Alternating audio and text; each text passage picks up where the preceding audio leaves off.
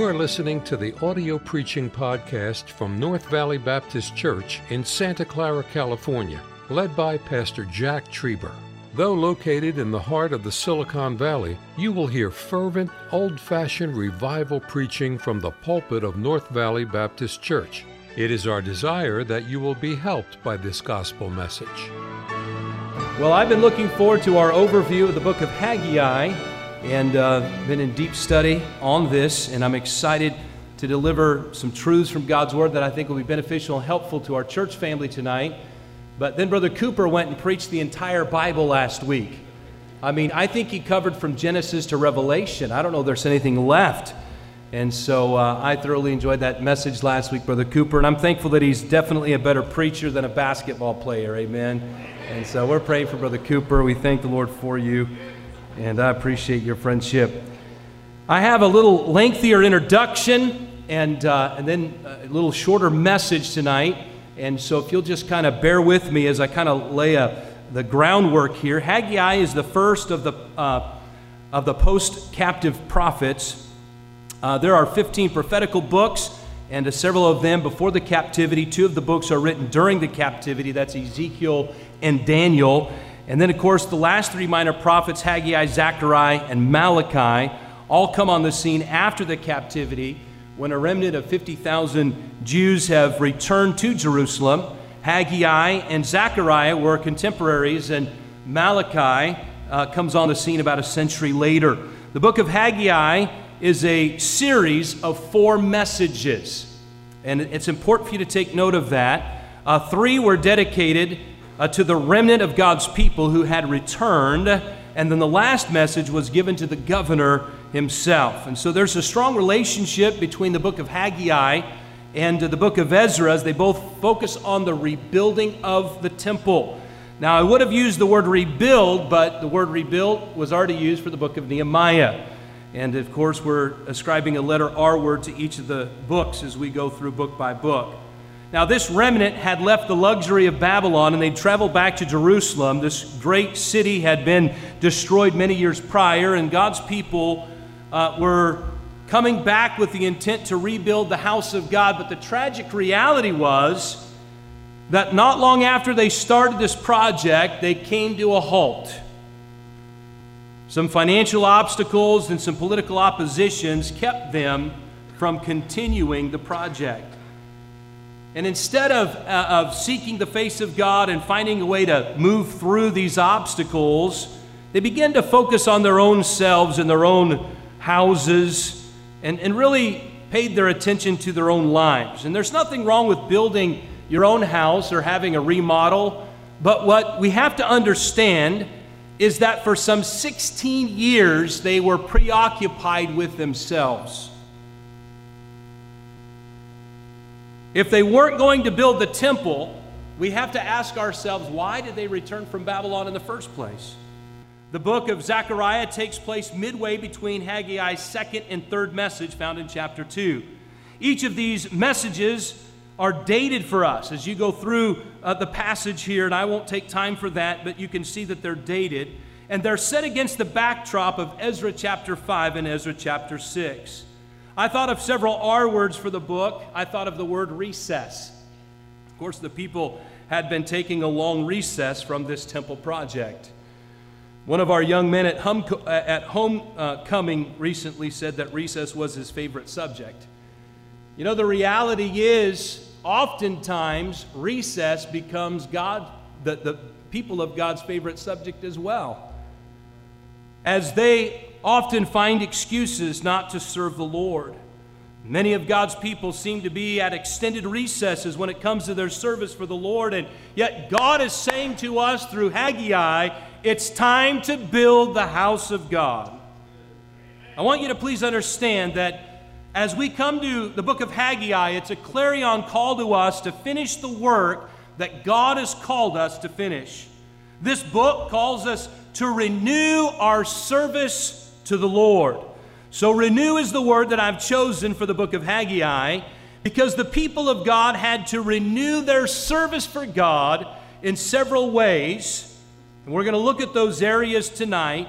as God allowed them to finish the temple and be productive servants for the Lord. But as we consider this word renew, I'm reminded of 2 Corinthians 4:16. Though our outward man perish, yet the inward man is renewed day by day.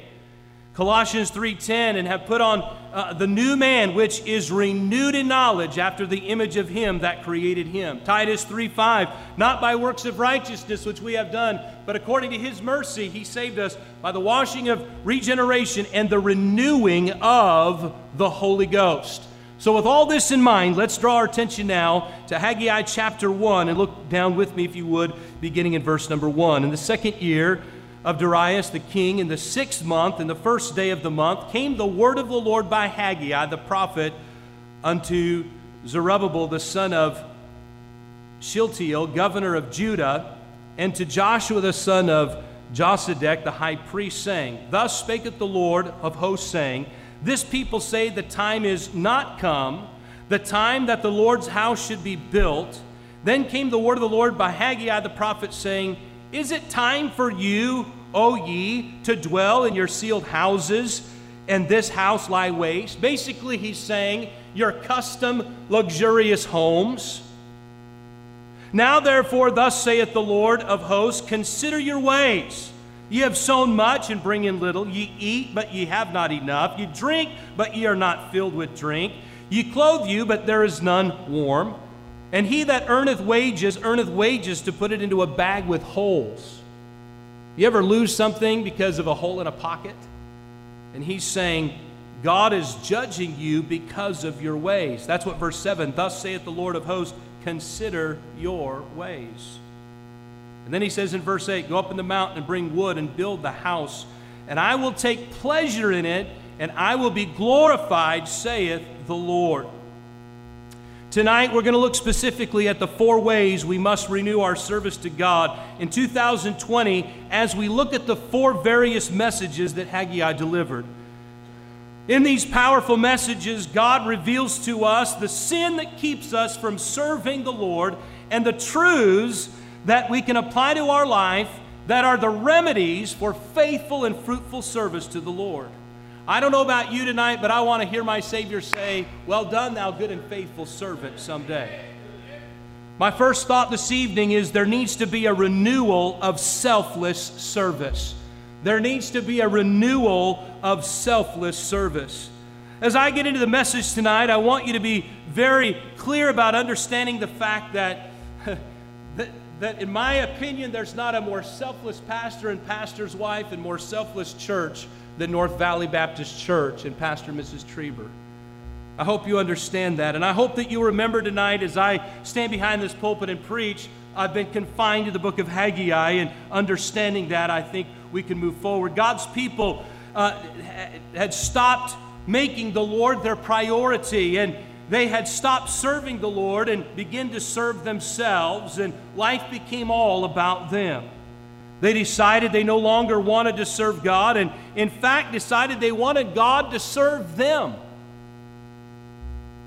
I don't know about you tonight, but I think we need to renew our desire to serve God and let the Lord know that we're here to serve Him and thank Him for His blessings, but make sure He knows we're not looking for Him to serve us. God is saying through Haggai, I'm going to confront these people about their ways. Look with me, if you would, at verse 5. Therefore, thus saith the Lord of hosts, consider your ways. Verse 7, thus saith the Lord of hosts, consider your ways. Turn with me, if you would, to chapter 2 and verse 15. The Bible says, as we look down at verse 15, and now I pray you, consider. Chapter 2, verse 18, consider now. The end of verse 18 says, consider it. Excuse me. Obviously, God was desiring for God's people to consider. God says, I'm going to give you some good reasons to get back on my program. It was the political and economic problems that God's people were using as an excuse not to build the house of God, and God was saying, It's time to build the temple. Maybe you know of a parent who looked at a child and says, I'll give you something to cry about. The people had their excuses, and God was holding back their financial gain, and God was keeping their crop from being, bringing the increase. And God was telling the people, You need to consider your ways. Why had God called them out of Babylon and brought them back to Jerusalem to build the house of God? 16 years later, God is saying, Consider your ways. You see, their attitude was, How are we supposed to build the house of God? We've got all of these problems. And the Lord answers the question very clearly in chapter 1 and verse number 8. It's very simple. You go up to the mountain and you bring wood. Kind of just like you're building your own houses. Just bring the wood to my house instead of your house. The answer was very simple. We must understand tonight that God expects us to do the work that He's called us to do. God is pleased and glorified when we're obedient to Him, and without Him, we can do nothing. These people were not placing God as the first priority of their life. And I'm thankful for Colossians 1 8 at the front of this pulpit tonight that in all things He might have the preeminence. I'm reminded tonight of Matthew 6:33, but seek ye first the kingdom of God and his righteousness, and all these things shall be added unto you. You want your needs met? God says you better seek me first in your life. We will never renew our service until we consider our ways and consider our Savior. Hebrews 12:3 says for consider him that endured such contradiction of sinners against himself lest ye be wearied and faint in your mind. You see Christ gave his life for us and it's only reasonable that we give our lives back to him.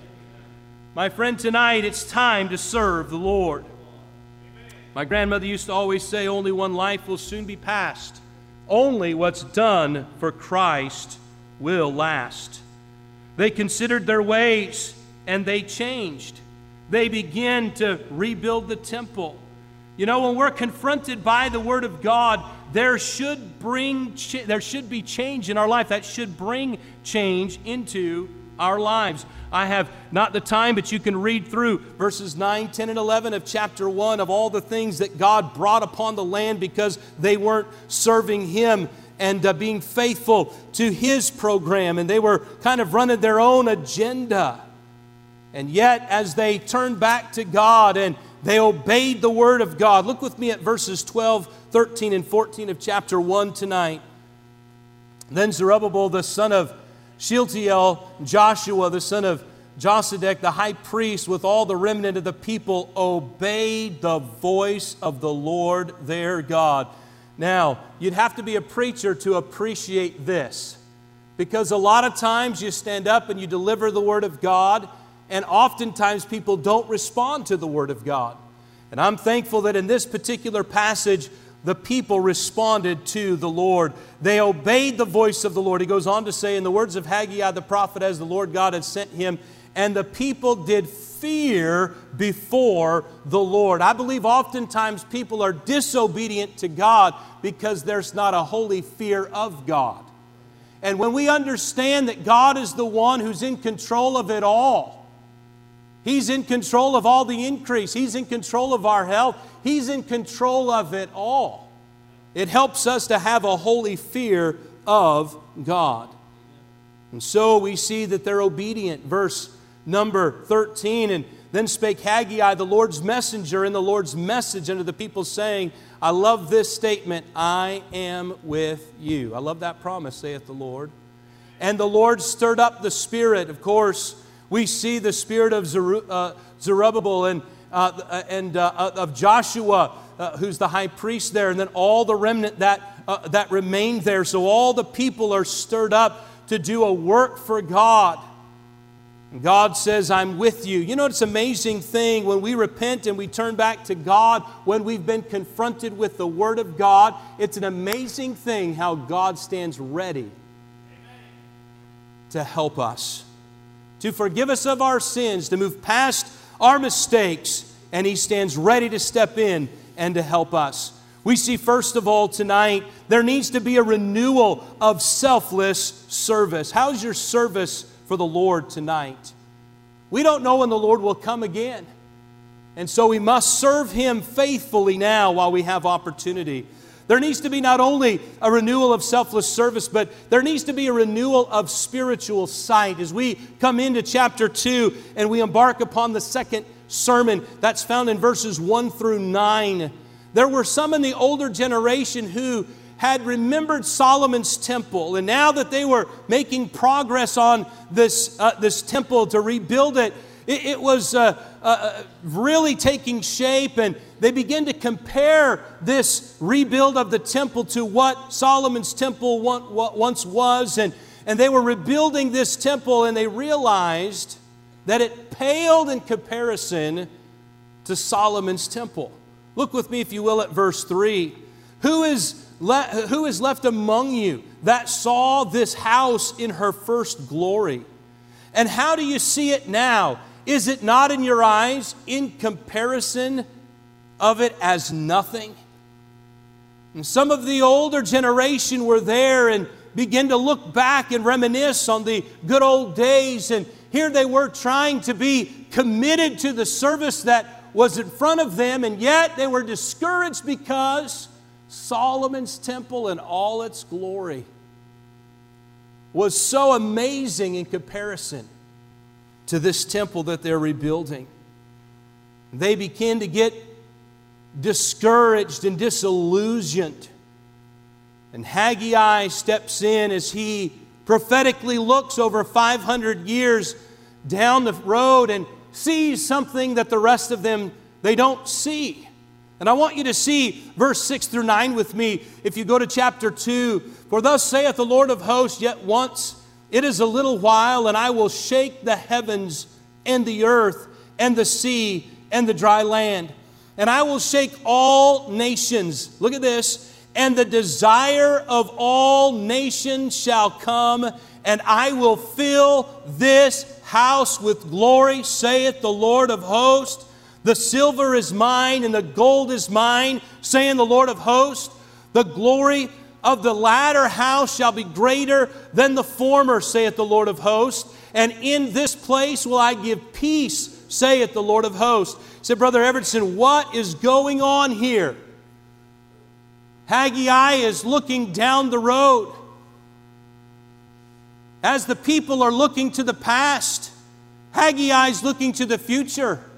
As they're looking back at the glory and the splendor of Solomon's temple and all of its glory, Haggai is looking to Mary and Joseph, who are bringing baby Jesus to the temple with their turtle doves as an offering of dedication.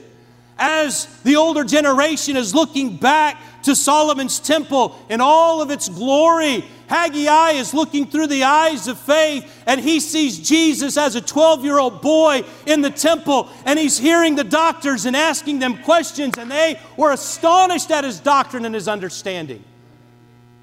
You see, what the people of God were not seeing was that the temple that they were working on was, in fact, going to grace the very presence of God.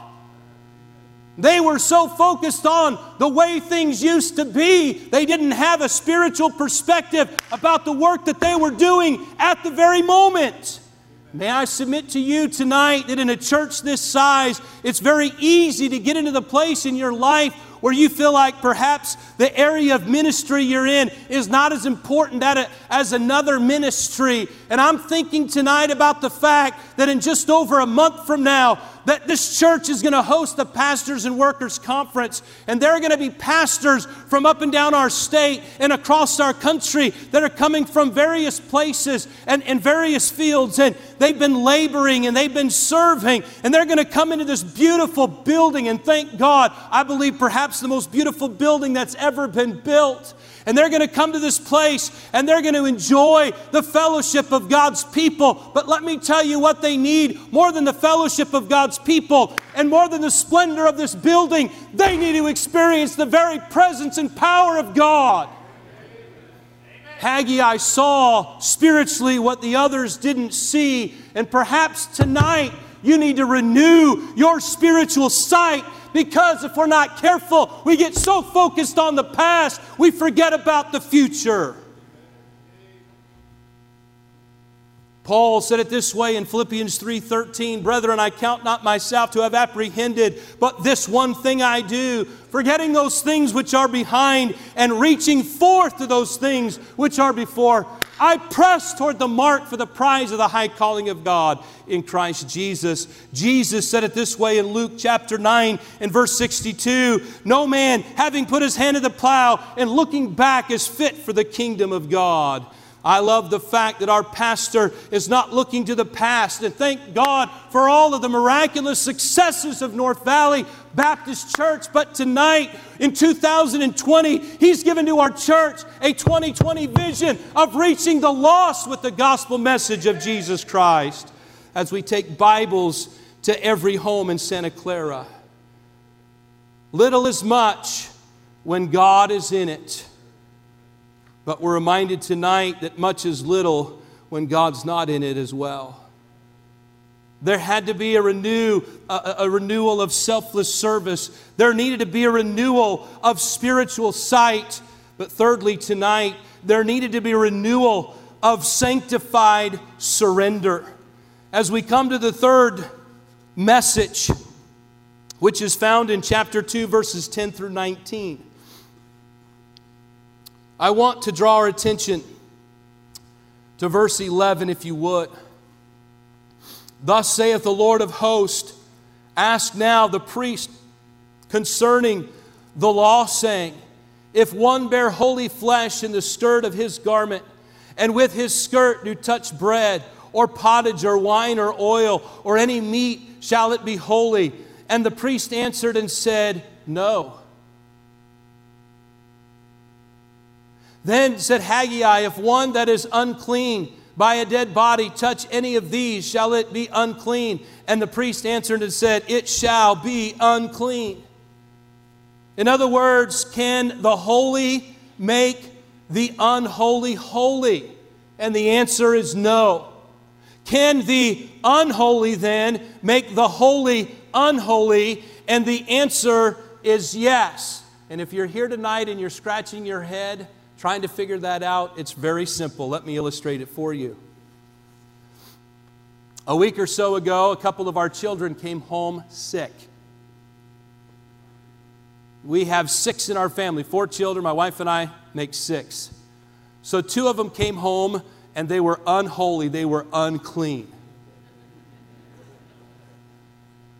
And so, what we decided to do, since we were holy and since we were clean, to surround ourselves around the unholy and the unclean to help them become healthy and holy. Is that the way it works? Do you follow the analogy I'm trying to share with you tonight?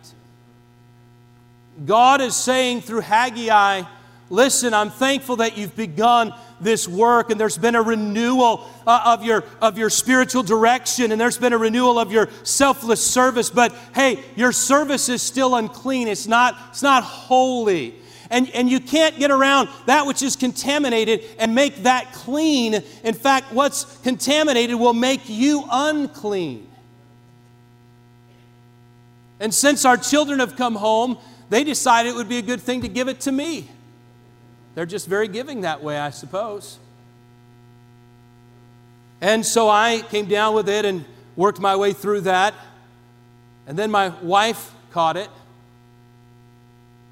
And went, went from two, chil- two in our family being uh, sick. Now, four of us have had it. The two that haven't have locked themselves in their room.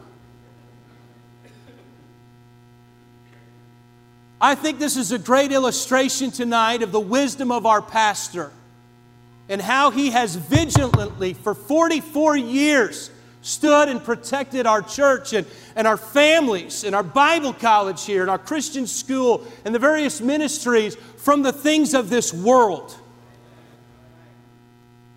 And while we have to be very careful and guarded about the influences that come into our lives, let us be reminded that one bad apple spoils the bunch. And that is a biblical principle, and that's why the Bible says a little leaven leaveneth the whole lump. You see, it's not enough to simply do the work of God, which so many seem to be doing today. We must do it with clean hands and a pure heart. When the Holy Spirit takes the Holy Bible and buries truth deeply within our lives, my friend, the only result that can be is holy living because that's the way it works. Romans 12, 1 and 2, I beseech you, therefore, brethren, by the mercies of God, that ye present your bodies a living sacrifice, holy, acceptable unto God, which is your reasonable service, and be not conformed to this world, but be transformed by the renewing of your mind that you may prove what is that good and acceptable and perfect will of God. Paul said it this way to the church at Ephesus in Ephesians 4:22 that you put off concerning the former conversation the old man which is corrupt according to deceitful lust and be renewed in the spirit of your mind and that you put on the new man which after God is created in righteousness and true holiness. Why would the Bible say true holiness? That's a good question for another time. We have many today, even pastors in churches. They've learned how to gather a crowd, but they don't have tonight a called out assembly. They've learned how to gather a bunch of people together, but it's not the body of Christ that's been purchased by the blood of Christ. And some pastors are going to stand before a holy God someday and give an account for why They've taken the precious local church and turned it into something very sinful and even looking more like a nightclub. The Bible says in 1 Thessalonians 5:22 abstain from all appearance of evil. Lastly, tonight, there needs to be renewal, a renewal of faith in the Scriptures and the strength of the Scriptures. The final message was preached the same day as this last message, and it was directed to Governor Zerubbabel personally. God encouraged the governor's faith. And a lack of faith always robs us of God's blessing. He says in verse 21, I will shake the heavens and the earth. He says in verse 22, Don't be afraid of these kingdoms. I'm going to overthrow them and I will destroy them. Zerubbabel, you are a signet, he tells them. That's a signaturing, a, a, a signet unto me. I have chosen you. Zerubbabel, don't give up. No doubt this leader needed to be encouraged. This must have strengthened his faith in God's word.